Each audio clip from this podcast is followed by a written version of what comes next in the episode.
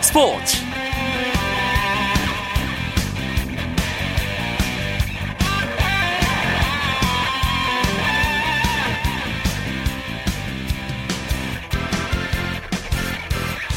안녕하십니까. 스포츠 아나운서 이광용입니다. 겨울 스포츠의 꽃 프로농구의 열기가 시작부터 뜨겁습니다. 지난 시즌 하위권에 머물면서 6강 플레이오프에 실패했던 팀들의 반란과 새내기들의 돌풍이 팬들을 즐겁게 하고 있는데요. 특히 오리온스의 연승 행진은 프로농구 초반 열기를 이끌고 있습니다.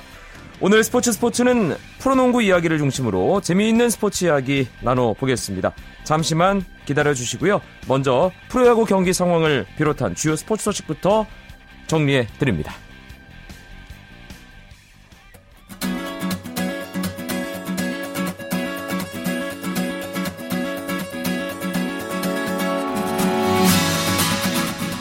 오늘 프로야구 3경기가 열리고 있습니다. 모든 경기 다 팬들의 어마어마한 관심을 받고 있죠. 일단 오늘 경기를 승리하면 2014 프로야구 정규 시즌 우승을 확정짓는 삼성 라이온즈 홈에서 LG와 만났습니다. 이 경기 삼성이 앞서가다가 LG가 동점을 만들었는데요. 삼성이 3회 말에 석점 내면서 일단 앞서갔지만 LG가 6회 1점, 7회 2점을 내면서 경기 3대3 동점이 됐습니다. 하지만 8회 말에 삼성이 1점을 또 뽑으면서 현재 4대3으로 삼성이 LG에게 1점 앞서가고 있습니다. LG도 4위를 위해서 지금 총력전을 펼치고 있는 상황이죠. LG로서는 그리고 LG 팬들로서는 잠실구장 상황에 촉각을 곤두세울 수밖에 없습니다. 잠실에서 4위 경쟁을 LG와 하고 있는 SK와 두산의 대결인데요. 만약에 두산이 오늘 SK를 잡아준다면 LG로서는 유리해지는 상황입니다. 그리고 두산이 LG 팬들의 바람처럼 SK에게 앞서가고 있습니다. 1회부터 두산이 차근차근 점수를 내면서 현재 8회 말 진행 중인 상황 6대2로 SK에게 두산이 넉 점을 앞서가고 있습니다. 그리고 사직 경기 넥센과 롯데 경기인데요. 이 경기는 팀 간 승패도 승패지만 서건창, 박병호의 안타, 홈런이 나왔을지 정말 궁금했는데요. 나왔습니다. 서건창 선수가 199안타를 기록했고요. 그리고 번트 안타로 나간 서건창을 박병호 선수가 52호 홈런으로 불러들이면서 두 선수가 안타와 홈런을 모두 기록했습니다. 경기에서는 넥센이 8회 말 현재 롯데에게 7대6으로 앞서가고 있습니다. 만약에 넥센이 남은 두 경기를 모두 승리하고 삼성이 남은 두 경기를 모두 패한다면 넥센은 정규 시즌 1위도 가능합니다. 그렇기 때문에 사직구장 팀 간 승패도 중요하지 않은 건 아니네요. 넥센이 한 점 앞서가고 있습니다.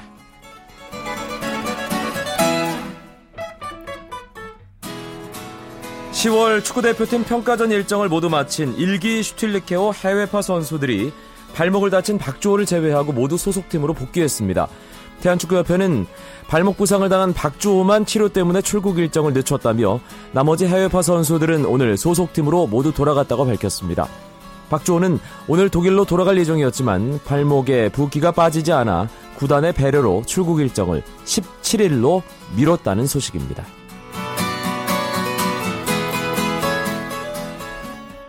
미국 메이저리그 기적의 팀 캔자스시티 로열즈가 챔피언십 시리즈에서 또 한 번 역전승을 일궈내며 대망의 월드시리즈까지 1승만을 남겨두게 됐습니다.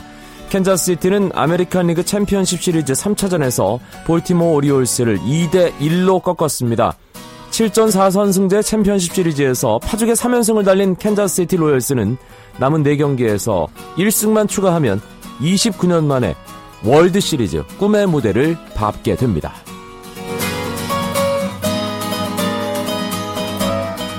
남자 프로배구 7개 구단 사령탑이 한자리에 모여 V리그 2014-2015 남자부 미디어데이를 가졌습니다. 올 시즌에 임하는 각오와 목표를 밝히면서 모든 감독들이 역대 어느 시즌보다 힘든 시즌이 될 것이라고 전망했는데요. 프로배구 2014-2015 V리그는 오는 18일 오후 2시 대전 충무체육관에서 디펜딩 챔피언 삼성화재와 영원한 맞수 현대 캐피탈 사이의 개막전을 시작으로 6개월간의 대장정을 시작합니다.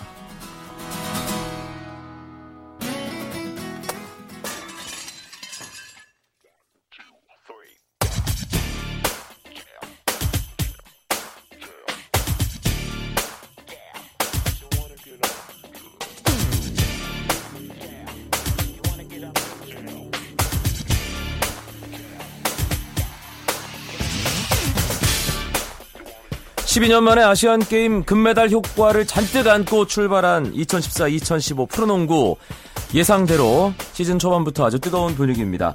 매주 수요일 이 시간에는 프로농구의 열기를 느껴보는 시간 가져볼까 하는데요. 농구 기자들과 함께하는 농구 이야기, 농구장 가는 길, 지금부터 시작해보겠습니다.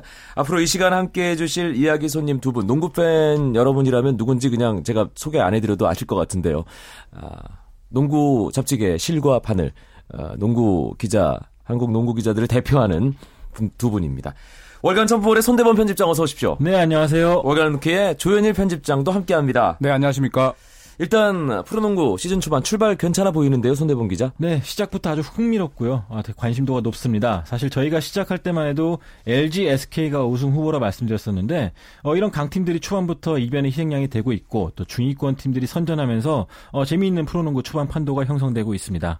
개막 일단 첫 주는 팬들 이번 시즌은 어떨까 약간 기대감이 어느 정도는 반영이 되기 때문에 흥행이 괜찮을 거다 이런 전망들이 나왔는데 조현일 기자 보기엔 어떻습니까? 아시안게임 금메달 효과가 농구장으로 이어진 것 같나요? 네, 농구장 현장에는 뭐 잘 이어지고 있습니다. 일단 좌석 점유율도 상당히 높고 또 주말 2연전에서는 뭐 평균 관중이 5,000명이 넘었거든요.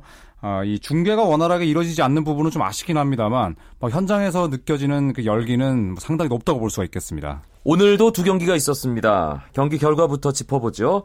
아직까지는 뒤쪽에 처져 있는 안양 KGC와 서울 삼성의 경기 조현일 기자가 정리해 주시죠. 네, 서울 삼성이 시즌 첫 승을 거뒀습니다. 안양체육관에서 열린 이 안양 KGC 인삼공사와의 1라운드 맞대결에서 92대 90으로 삼성이 승리를 했습니다. 자, 이로써 2연패 늪에서 삼성은 벗어나게 됐고요. 반면에 KGC는 3연패 부진에 빠졌습니다. 이동준 선수가 전반에만 16득점을 기록을 하면서 삼성이 48대 29로 전반을 앞서갔지만 후반 들어서 KGC의 지역 방어에 고전하면서 결국 연장으로 승부가 이어졌었는데요. 네. 자, 연장에서 KGC가 결국 웃으면서 또 이상민 감독에게 삼성이 웃었죠. 네, 이상민 감독에게 또 첫 승을 아주 힘겹게 제공을 했습니다. 이상민 감독. 역시 감독은 어렵구나라는 걸 네. 예, 확실하게 느꼈을 것 같은데 프로 감독으로서는 첫 번째 승리 기억이 많이 남겠어요. 그렇습니다. 천신만고 끝에 거둔 첫 승리이기 때문에 아마 잊지 못할 그런 경기가 되지 않을까 싶습니다. 네, 창원 LG와 부산 KT의 경기 어떻게 됐습니까? 손대범 기자. 네, 이 경기는 이변이 일어났습니다. KT가 LG에게 84대 79로 승리를 했는데요. 사실 지난 시즌만 해도 LG가 맞대결 전적에서 5승 1패로 앞섰고 또 올 시즌 전력만 봐도 KT가 조성민 선수의 공백으로 약간 부진하지 않을까 싶었는데 KT의 화력이 오늘 불을 뿜었습니다. 3점슛이 12개나 터졌어요. 네. 윤력원 선수가 3점슛 4개, 전태풍이 3개, 이광재와 오영준이 각각 3개와 2개씩을 넣으면서 LG의 수비를 무너뜨렸습니다. 초반에 경기 상당히 흥미롭게 진행됐었는데요. LG가 골밑으로 대항하면 KT는 외곽으로 응수하면서 시종 박빙의 경기를 펼쳐갔습니다. 하지만 시종 타이트했던 승부는 침착함과 집중력에서 갈렸는데요. 결국 승부처에서 외곽이 불을 뿜은 KT가 LG에게 승리를 거뒀습니다. 반면에 LG는 김종규 선수가 모처럼 만에 22득점 10리바운드로 분투하고 또 크리스메시 선수도 인사이드에서 좋은 활약을 보여줬는데 외곽 수비가 안 되다 보니까 홈에서 2연패를 당하는 그런 아쉬운 결과를 남았습니다. 사실 상대가 외곽 3점 라인 바깥에서 빵빵 터뜨리면 좀 상당히 어려워지는 거잖아요, 경기 분위기가. 그렇죠. 한 번 터지면 또 좀처럼 막을 수 없는 날이 있거든요. KT가 오늘 단체로 그랬던 것 같습니다. 이렇게 외곽이 잘 터지다 보니까 경기 흐름이 상당히 잘 풀려갔고요. 반면에 LG는 예기치 못한 화력에 좀 당황하면서 승부처를 잘 넘기지 못했습니다. 팀당 한 3경기 정도 치른 상황입니다. 물론 인천 전자랜드 같은 경우는 한 경기밖에 치르지 않았는데 순위표를 살펴보는 게 무슨 큰 의미가 있겠습니까? 뭐 이렇게 말씀드릴 수도 있겠지만 그래도 일단 시즌 초반 판도 어떻게 되는지 좀 짚어보죠. 조현일 기자. 네, 뭐 가장 눈에 띄는 점은 역시 이 고양 오리온스의 약진인데요. 지난 시즌 6강 플레이오프에 진출하긴 했지만 성적은 27승 27패, 승률 5할이었거든요. 자, 하지만 첫 3경기를 모조리 잡아내면서 일찌감치 선두그룹을 형성을 했고 그리고 당초 이 부상자들이 출연하면서 시즌 초반에 고전이 예상됐던 모비스 역시 자, 과연 이 2연패 팀이다. 이런 평가를 받으면서 2승 1패로 나쁘지 않은 출발을 했습니다.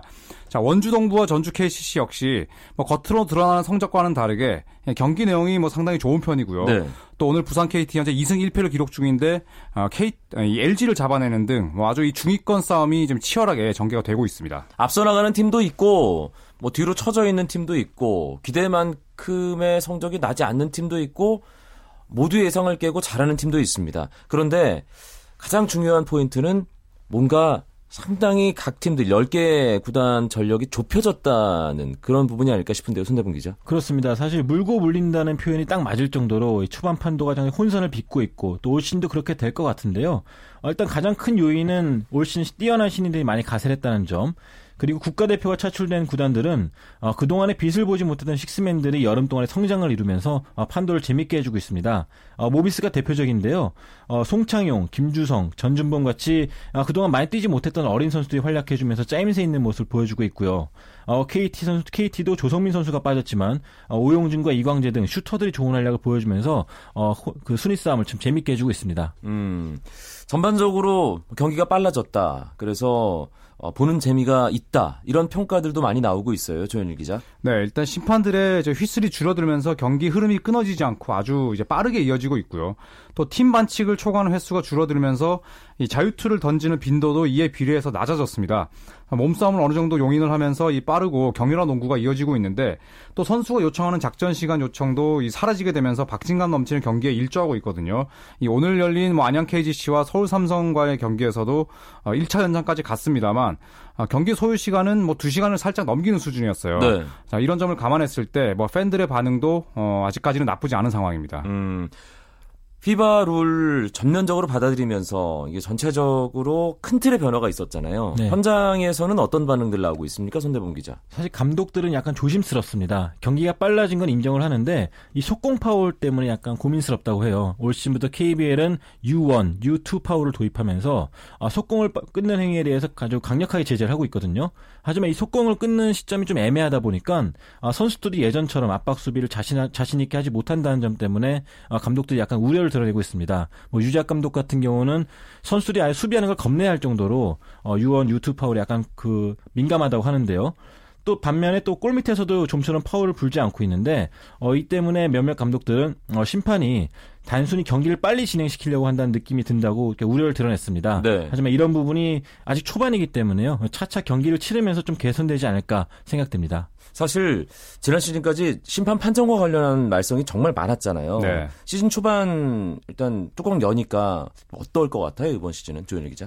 일단 감독들이 이제 항의를 할 수 없도록 규정을 만들었거든요. 네. 각 팀의 이제 주장을 통해서만 심판에게 의견을 전달할 수 있는데 아직까지 감독 테크니컬 파울이 나오질 않았어요. 그리고 그동안 심판 판정에 예민하게 반응을 했던 몇몇 감독들도 이제 목에 핏대를 조금은 없애는 그런 좀 긍정적인 효과가 이어지고 있는데 경기장을 찾은 팬들이나 또 TV 화면으로 보는 시청자들이나 전부 그러한 반응에는 상당히 긍정적인 모습을 보이고 있습니다. 사실 팬들 입장에서는 볼썽사나운 모습일 수도 있으니까요. 그렇죠. 네, 그렇죠. 네. 조금 더 지켜봐야 될 것 같습니다. 한 주간의 프로농구를 짚어보는 시간, 농구장 가는 길 함께하고 계십니다. 월간 점프볼의 손대범 편집장, 월간 루키의 조현일 편집장의 이야기 듣고 계십니다. 전문가의 분석, 맛깔나는 해설, 땀과 또 열정으로 KBS1에 출석. 탄탄한 구성, 편파 따윈 없어. 매니아들 줄서 경청하는 게 당연한 순서. 스포츠. KBS1 라디오 이광용의 스포츠. 시즌이 길기 때문에 6라운드 54경기씩 팀당 치러야 됩니다. 그렇기 때문에 어떤 흐름이라는 게 당연히 있을 수밖에 없고요. 판도를 이끌어가는 주인공들도 계속 새롭게 등장하기도 하고 쭉 잘하는 선수들은 물론 있지만요. 일단 시즌 초반 판도는 고양 오리온스가 주도하고 있습니다. 이게 초반에 가장 큰 이슈겠죠? 손대범 그렇죠. 기자. 네, 오리온스가 3경기를 모두 이겼는데요. 개막 3연승이 2169일 만이라고 합니다. 네. 2008년 이후 처음이란 뜻인데요. 초반에 엄청난 기세를 보여주고 있습니다.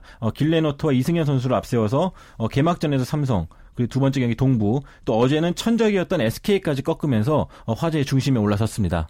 사실 예전에 그 대구 오리온스 시절의 어떤 암흑기, 또 물론 김승현과 힉스를 앞세워서 잘 나갔던 시기도 있지만 네. 고향으로 옮기고 나서도 뭔가 이제 확실한 모습 보여주지 못하고 있었는데 이렇게 되면 뭔가 올해는 일을 내겠구나 이번 시즌은 그런 기대감도 솔솔 있겠어요. 조현일 기자. 그렇죠. 일단 오리온스가 가장 최근에 우승한 게 13년 전이거든요. 다들 친숙한 마커스 힉스나 김병철, 김승현, 전희철 이런 선수들 앞세워서 2001-2002 시즌에 이제 우승컵을 들어 올렸었는데 그 이후에 10년 넘도록 우승 반지와 인연을 맺지를 못했습니다.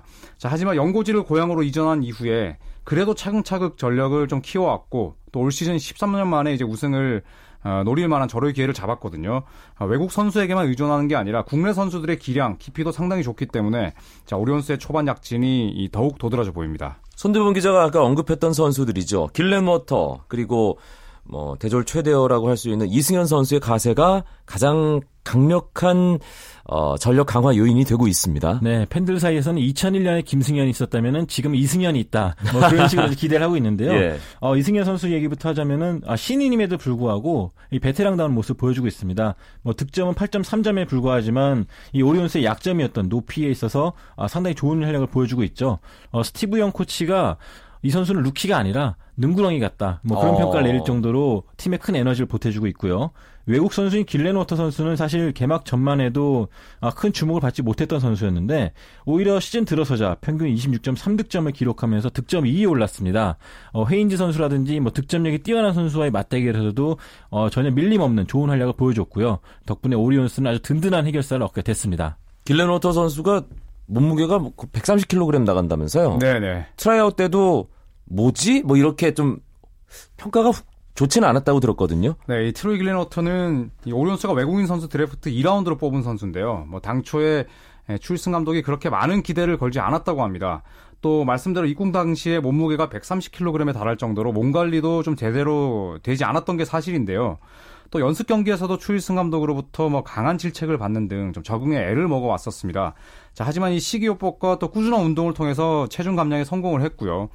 최적의 컨디션을 되찾으면서 곧바로 이 위력적인 기량을 뽐내고 있습니다. 네. 자, 이 선수가 지난 시즌 터키 리그에서 득점 3위에 올랐는데 왜 이 득점력이 뛰어난 선수로 평가를 받는지 3경기 만에 똑똑히 자신의 능력을 보여주고 있습니다.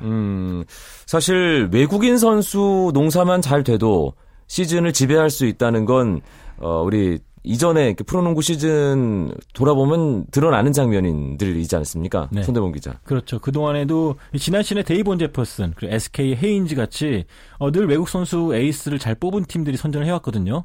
그런 면에서 오리온스도 길렌 워터 선수가 에이스 역할을 잘 해주길 바라고 있는데 사실 이 선수가 뭐 체중도 불어서 왔고 또 연습 때 많이 질책을 받았지만 사내 코트 위에서는 프로답게 행동을 하고 있습니다. 뭐 득점력도 뛰어날 뿐만 아니라 자기한테 몰리는 수비를 이용해서 동료들을 또 살릴 줄 아는 그런 플레이도 갖고 있었기 때문에 많은 선수들이 지금 길렌 워터에 많이 신뢰를 하고 있다고 합니다. 심지어 1라운드에 지명되던 가르시아 선수는 자신의 출전 시간이 줄어들면 약간 불만이 있을 법도 한데 몇 경기 치러보더니 길렌 워터야말로 우리 팀의 에이스다. 뭐 그런 식으로 출전 시간까지 양보할 정도로 팀에 대한 신뢰도가 높기 때문에 올 시즌 우승 기대감이 큽니다.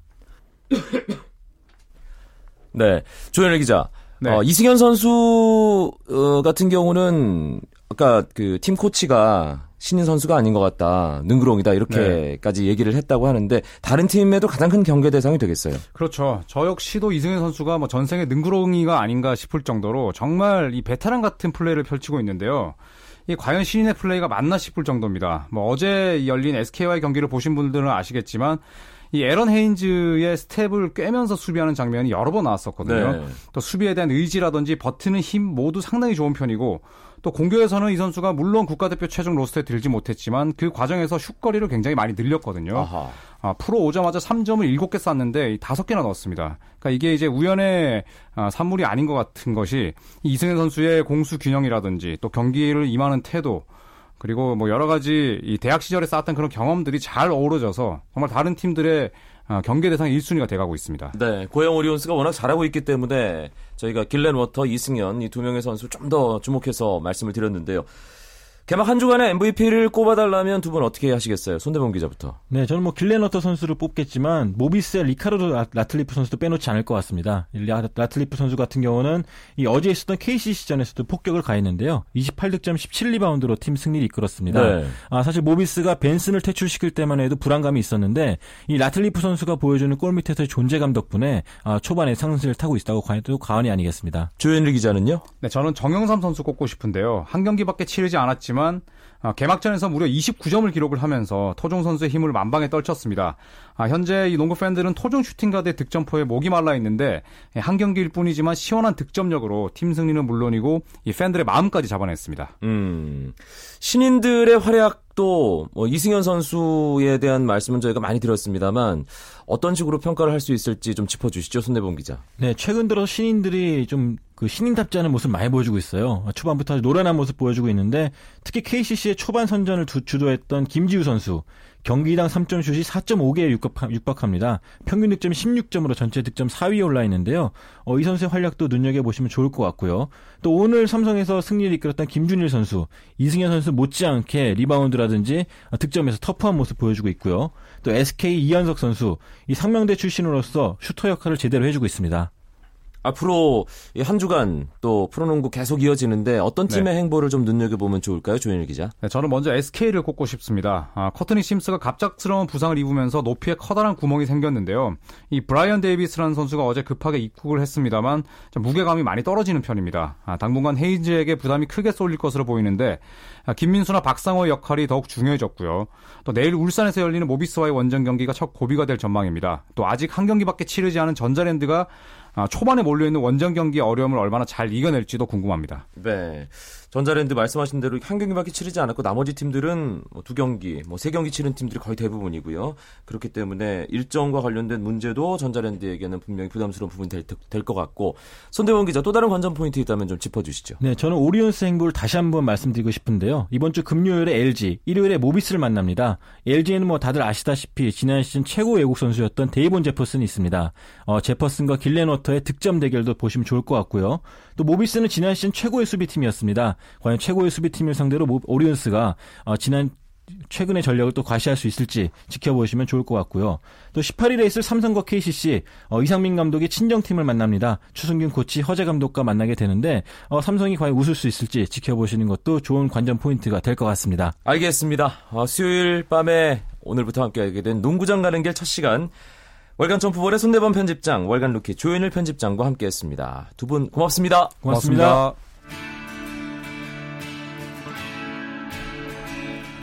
프로야구 대구 경기 끝났습니다. 삼성이 LG에게 5-3으로 승리하면서 2014 프로야구 정규 시즌 우승 확정, 한국 시리즈 직행도 확정을 지었습니다.